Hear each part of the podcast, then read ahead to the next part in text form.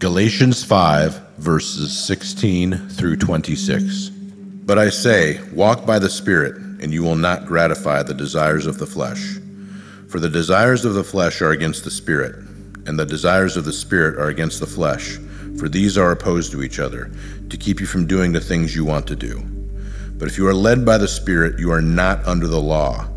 Now the works of the flesh are evident sexual immorality, impurity, sensuality, idolatry, sorcery, enmity, strife, jealousy, fits of anger, rivalries, dissensions, divisions, envy, drunkenness, orgies, and things like these. I warn you, as I warned you before, that those who do such things will not inherit the kingdom of God. But the fruit of the Spirit is love, joy, peace, patience, kindness, goodness, faithfulness, gentleness, self control. Against such things there is no law. And those who belong to Christ Jesus have crucified the flesh with its passions and desires. If we live by the Spirit, let us also keep in step with the Spirit. Let us not become conceited, provoking one another, envying one another. So there's this scene in a book that I read when I was a kid that I haven't been able to shake. Now I'm 40 years old, still fresh in my memory.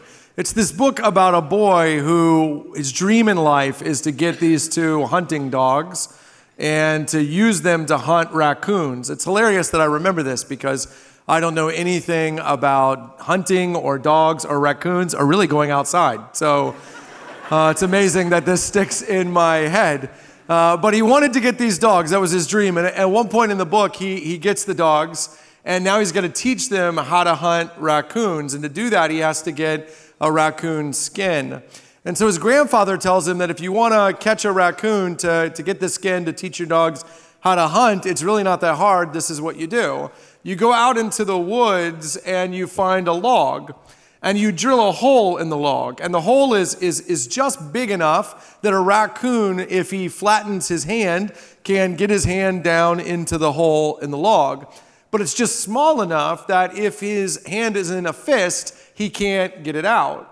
And then Grandpa said, This is what you do you take a quarter and you polish it to where it's as shiny as it can be, and you drop it down into the hole. And raccoons, being curious and mischievous creatures, when they're walking through the woods, will see the shine of the quarter.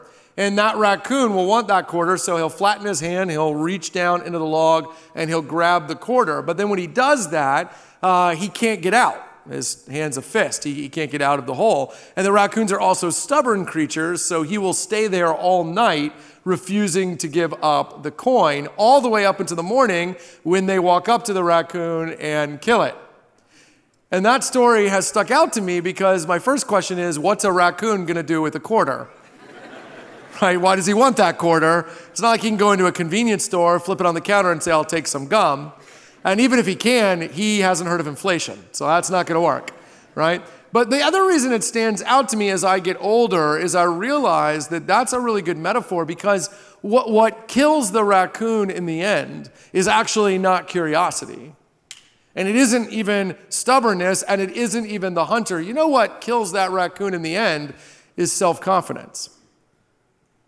That raccoon is so sure that he knows exactly what he wants. He's so sure that he knows exactly what is best for him, what will lead to the best life. He's so committed to that, he will literally go to his grave believing in his own ability to get himself through life. That's actually what this passage is about in Galatians 5, that kind of self confidence and the destructive nature of it. So if you have a Bible, would you take it out and open it to Galatians chapter 5? We're going to begin in verse 16 through the end of the chapter. If you have a phone or a tablet, pull that out. Um, if you don't have a Bible and you don't know your way around the Bible, one or both of those, then we make them available to you. They're in the pew in front of you here in the West service or over in the East service. They're in the back of the room, and today's reading is on page 916. So you just have to grab one of these and turn to that page number. As you're getting there, uh, let me hold out to you the three points I'm going to use by way of an outline. Three points, very simple. They go like this I want to tell you that the Christian life is a fight. Winning matters, and how to win. The Christian life is a fight. Winning matters, and how to win. All right, let's start with the first one. The Christian life is a fight. In this passage, you probably noticed when it was being read, you might be noticing it even now as you look at it. In this passage, the writer is telling us that there are two things that are diametrically opposed to each other, two ways of living that are in conflict. He calls them the spirit and the flesh. And if we don't understand those words and what he means by them, this is not going to be an easy passage for us to make sense of. So let me pause just for a second and give you a definition of what he means when he says spirit and flesh. First, spirit. The word spirit here is a reference to the Holy Spirit, the third member of the Godhead, the Father, the Son, and the Holy Spirit. One God in three persons. And the, what the work of the Holy Spirit in the economy of God's kingdom is to lead God's people in living the life that He would have them to live. Jesus says in the Gospel of John, uh, chapter 14, that He is ascending into heaven. But when He's gone, the Holy Spirit will come and He will guide us and teach us and help us to remember what Jesus would have us do. So the Holy Spirit is, is what God uh, is when God is leading the church and leading his people in a particular direction to live a particular way. That is the work of the Holy Spirit. So when the writer says the Spirit here, he has in mind a life of submission and surrender to the authority of God that living in the Spirit, walking in the Spirit, is a life of surrender to and submission to the authority of God. And, and, therefore, then the flesh, which is the opposite of that, or in contrast to that, is actually not the physical. The writer isn't saying that physical things are bad and spiritual things are good, that the physical universe, your physical body are bad. That's not what he means. If the spirit is, a, is meant to describe a life of living in authority to God through his Holy Spirit, then the flesh is a life lived in self reliance, self confidence, self authority. To live in the flesh is to listen to yourself. It's to live on autopilot. It's to do things your way according to your own wisdom. And so the contrast here are there are two ways of living life in the spirit, surrendering to, in submission to the will of God, or life in the flesh, living in surrender to your own wisdom. And what the writer is saying is that inside every Christian is both. After all, before we met Jesus, we were living a life of surrender to ourselves. We, we were following our own wisdom, deciding for ourselves what is good and bad, right and wrong. And then we come to faith in Jesus, and what happens is we become willing and wanting to live in submission to Him and surrender to Him. And every day is a fight. Which one are we going to do? Uh, let me give you a metaphor that will maybe drive this home. Uh, I always say when I'm teaching the Exploring Marriage class here with my wife Amy, that's our class for people that are uh, considering marriage. I always say that the first year of marriage will show you how selfish you are. And if you don't think that's true and you're married, then that just means you're still selfish. Okay, the first year of marriage will show you how selfish you are. And the reason for that is simple. Before you got married, you lived life on your own. You could do what you wanted. You could watch college football all weekend, hypothetically. You didn't have to eat vegetables. You were a grown man, Zach. You could do what you wanted. Then you got married, and all of a sudden you're apple picking on the weekend, and your plate is full of green things, right? And so, what happens in that first year of marriage is that there are two Zachs. There's the old Zach, the Zach who was used to one way of living, doing his own thing, who still kind of wishes that his weekends were up to him. And then there's the new Zach who has found something in his wife Amy that is so beautiful and so compelling that he knows going her way is going to lead to a better life. But, but every day in that first year of marriage, and let's be honest, every other day since, is a struggle. Which Zach is going to win out? And the same is true for the Christian life.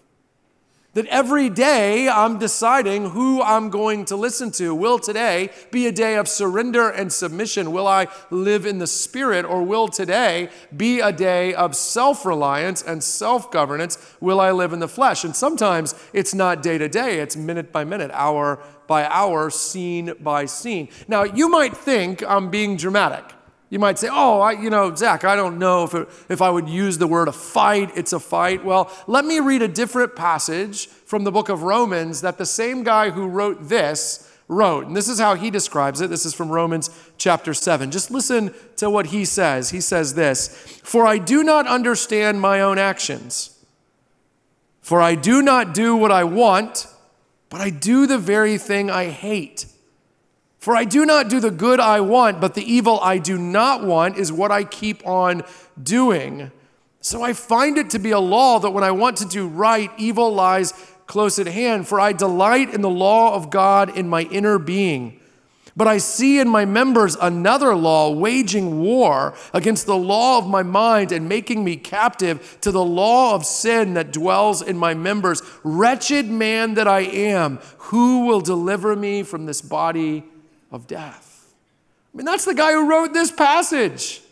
And he's saying there's a war going on in me all the time because the Christian life is a fight. And I just want to say, by way of encouragement, if you're feeling that and you think that's evidence that you are not a very good Christian, consider that that what I just read was read was written by the guy who wrote most of the New Testament.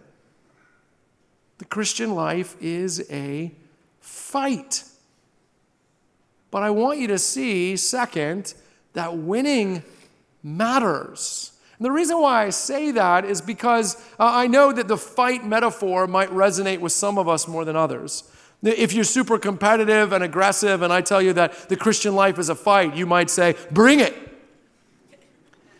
But if you're more mature, you might say, I just don't know if I resonate with that. When the bully picked on you on the playground, you did the right thing and walked away. And so, as a consequence, you may think, well, I, I don't want to fight. But, but let me give you three reasons why winning the fight matters, why fighting matters. Here's the first one. And I'm just going to admit it right up front. It's shocking okay? But, but I want you to just hear it in the spirit it's delivered. It's for you. The absence of fighting is a reason to wonder if you're a Christian at all.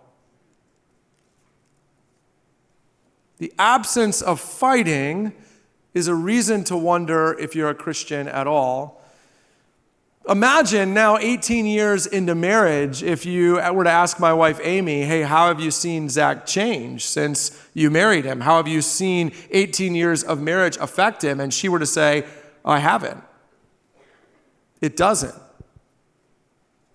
That would make you wonder about the health of our relationship. Well, the writer here in Galatians 5 says that there's a long list of things the flesh will lead us to do. We're going to look at that list in a minute.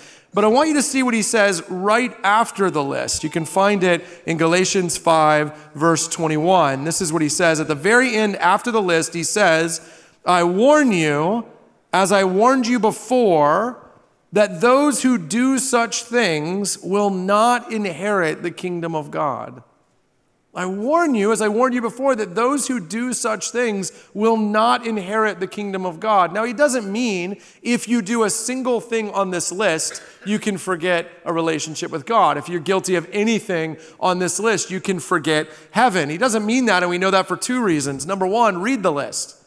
There's not a single person in this room that isn't guilty of one or more, including the guy holding the microphone. Eh, eh, this is a list that's impossible not to be guilty of. But the second thing is we know he said himself he fights every day doing the things he doesn't want to do and not doing the things he wants to do. What he has in mind here isn't even losing the fight. What he has in mind here is that if our life is marked by self reliance and self governance and autonomy, if we live with, with, only with reference to ourselves day in and day out, if we live a life in the flesh, if for us God is nothing more than what we hear about on Sunday morning, but no effect on how we live, then we should wonder why we are calling ourselves Christians.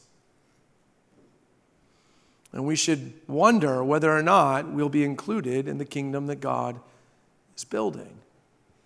So I don't know what's true of your life. I don't know if the presence of fighting is there, but if it isn't, I want to encourage you to ask yourself what does it mean then that I'm living the Christian life? Why isn't my Christian life more like the one being described here?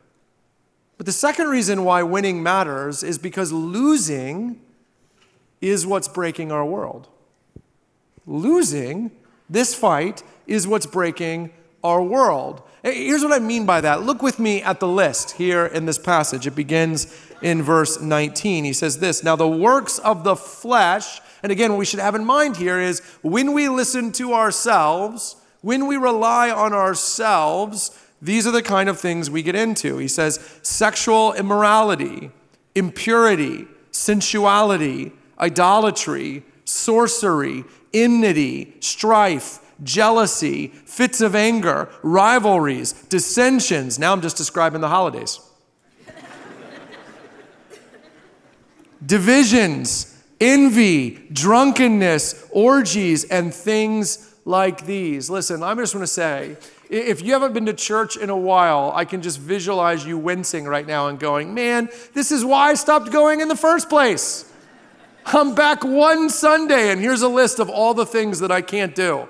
Because that's all the Bible is, is one big list of things I can't do. Listen, if you're reading this list that way, you've got it all wrong.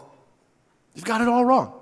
Uh, let me give you uh, uh, just a made up story that will illustrate this. I have five kids. My fourth kid is my son, Graham. I'm going to use him in this story because he's like the sweetest human being ever. So this would never be true of him. Some of my other kids, it might be, okay? Hits a little too close to home. So, so I want you to imagine first day of, of first grade this year that I walk Graham into his classroom and I meet his teacher, and she comes over and she says, Oh, Graham, Mr. Weihrauch, I'm so glad to meet you. We're going to have a great year in first grade. I just need you to know one thing. There's one rule in our class, and that is no bullying. And I want you to imagine that in that moment, Graham said, What? Oh, I can't do anything. Right? I would wonder in that moment if he was a sociopath. Because the rule against bullying isn't about limiting or inhibiting Graham right? It's about creating a safe environment for his classmates.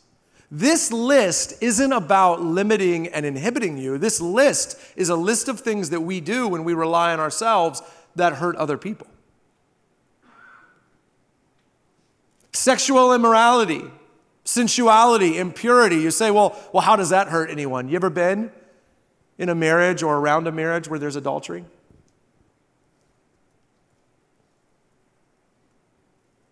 It's one of the most painful things a person can go through. You, you think pornography doesn't hurt people? I mean, we know it's linked to human trafficking, sex trafficking, to drug abuse. I'm raising daughters in a world in which most guys their age have been looking at pornography for years. You don't think that makes the world a little less safe for young women? Envy, slander, you ever been lied about? Drunkenness. Did you grow up in a home with an alcoholic parent? See, this is not about inhibiting you and limiting you.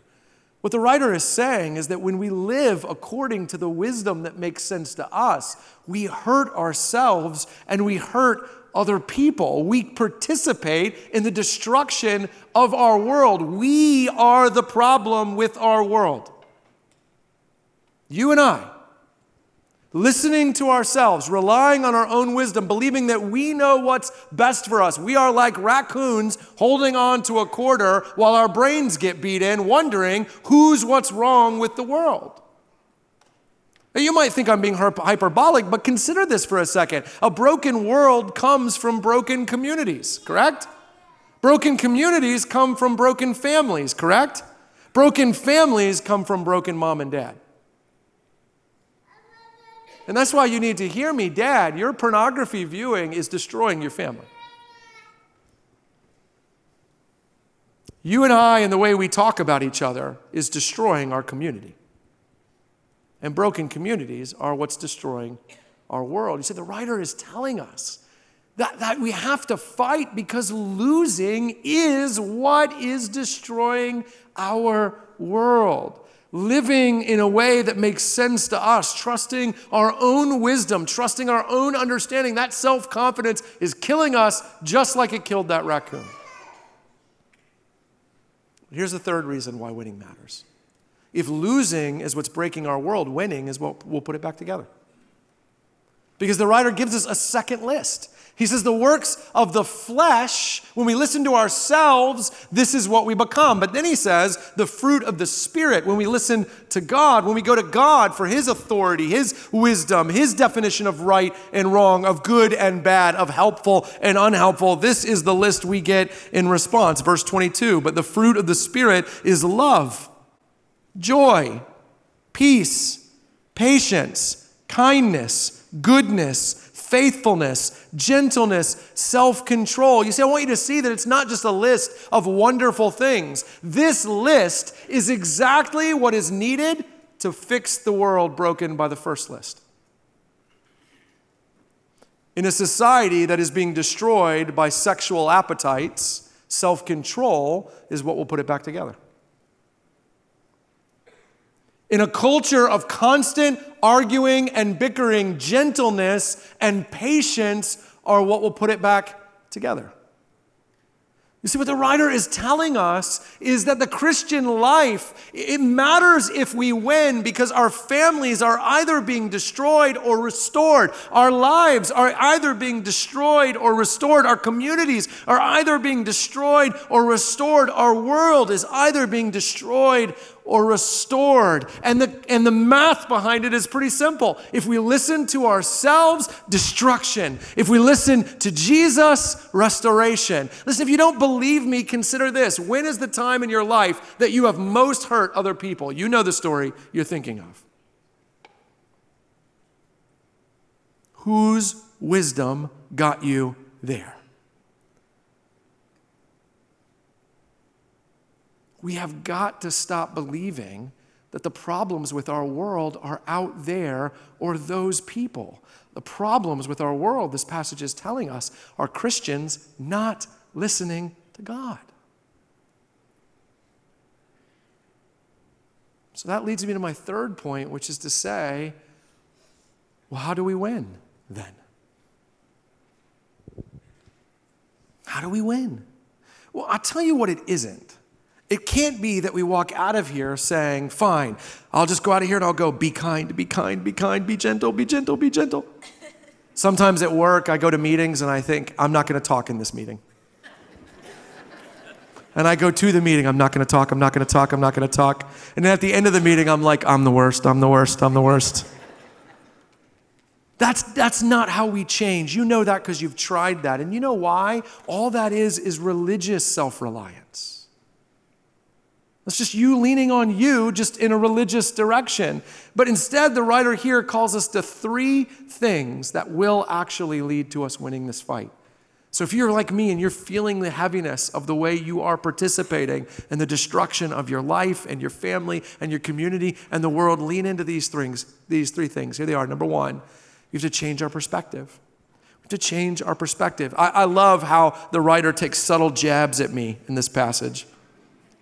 Verse 24, he says it this way And those who belong to Christ Jesus have crucified the flesh with its passions and desires. Why does he use that verb, crucified? It's not by accident, of course. He's referencing Jesus, Jesus who was crucified. You see, the cross of Jesus constantly reminds me of two things the ugliness of the world that comes from me listening to me. That's the first thing. Because after all, Jesus Christ has to die on the cross because of my sin, because of all the things that I thought were good, but were actually bad, that I thought were wise, that were actually foolish. All the times and ways I've hurt other people, I've affected other people, He had to die for that. That if I had any hope of relationship with God, my, my sin, my guilt, my shame had to be dealt with. And so he had to take it upon himself. Jesus dying on the cross is a constant, consistent reminder of the ugliness of my sin. But more than that, in the words of Peter in Acts 2, it boils down to this simple concept God sent his own son and we murdered him. That made sense to us. But thankfully, the cross of Jesus is not just a constant reminder of the, of the lunacy of listening to me, but it is a constant reminder of just how deep God's grace and love and mercy go. That as broken as my listening to me has made my life and my world, Jesus and the love of God in Jesus was willing to go just as deep. You see, the cross is a reminder not just of how ridiculous it is to listen to me, but the cross is a reminder of the beauty and love and mercy and kindness and grace of God. The cross asks me this question every day Why would you listen to you? And why wouldn't you listen to Him? That's why we sing the cross, pray the cross, preach the cross. It's why we'll do it every week until you die or I die, and then other people will come and they'll do it here too. The reason why is because we need to constantly be reminded that what's destroying our world is us. And what will put it back together is Jesus. That's the perspective. But the second thing is that perspective needs to lead to a posture. It needs to lead to a posture. What is that posture? Okay, Jesus, the absolute worst thing I could do is listen to me. What do you want to do? You can't miss this. In the very beginning of this passage, he says, verse 16, walk by the Spirit. And you think it's a call to action, and it is a call to action, but you can't understand verse 16 without connecting it to verse 24, where he says this If we live by the Spirit, let us also keep in step with the Spirit. So, yeah, you're walking, but who's leading? We're walking, but who decides where we go? We're walking, but who decides how we get there? It's God. The Christian life is a life of asking God, of seeking God, of listening to God. God, before I met you in Jesus, I was doing things my way, and that was so devastating and so awful that it sent me looking for something better. And I found that in you. So the absolute worst thing for me would to go back would be to go back to listening to me. What is it you want? Christians are those who recognize their incredible depravity apart from God and the incredible beauty and kindness and richness of mercy in God, and as a result, take a posture of being led. If being a Christian means anything, it means knowing that you shouldn't be in charge of you. It's a posture before you take any action. It's a posture. And the way you know this is to go back to my analogy about marriage. If you said to me, Well, Zach, you make singleness sound so great. Don't you want to go back to, to college football and no vegetables? And the answer is no. Why? Because I've found something better than that life. I mean, still like a little football every now and then, but found something better. And the same is true of every Christian. That was the brokenness of a life lived and reliance on ourselves that drove us to Christ in the first place, was it not? So, why would we ever go back? Why would we not take a posture of Jesus? Whatever you have for me is what I want. And that's the third way we win, which is we adopt the practice of seeking the leadership of Jesus Christ. And that's every day. That's every day. Listen, listen, fathers, mothers, you want to shape your family? Seek the leadership of Jesus in all things. I'm telling you, we are living life on autopilot. You know it and I know it. Every time I get together with a friend, it's like the first five minutes is a contest to see who's been busier. And I always make sure I win. Because the busier I am, the more excuses I have. But listen, living life on autopilot is just a fancy way of living life in the flesh. Because autopilot means I'm in control, which means the practice is disruption. It's disruption the morning, the afternoon, the evening. It's finding opportunities to shake myself out of autopilot and into intentionality, out of ignoring God and into listening, out of obeying myself and into obeying God. Listen, if you want to see restoration in your family this holiday season, stop doing the things that make sense to you. Start seeking the leadership of Jesus. He puts things back together, it's what he does. This is the path forward to changing our world. And I know you think that's crazy, and I know you think that's an exaggeration, but the same logic we use to go down goes up. If you and I can be restored, then our families can be restored. And if our families can be restored, then our communities can be restored. And if our communities can be restored, then our world can be restored. Stop listening to the loudest voice telling you how to rely on yourself or rely on others. Disrupt that and seek the voice of Jesus instead, in order that you and I might live lives with the fruit of the Spirit, and that we in our world might be put back together. Let me pray for us. Father God,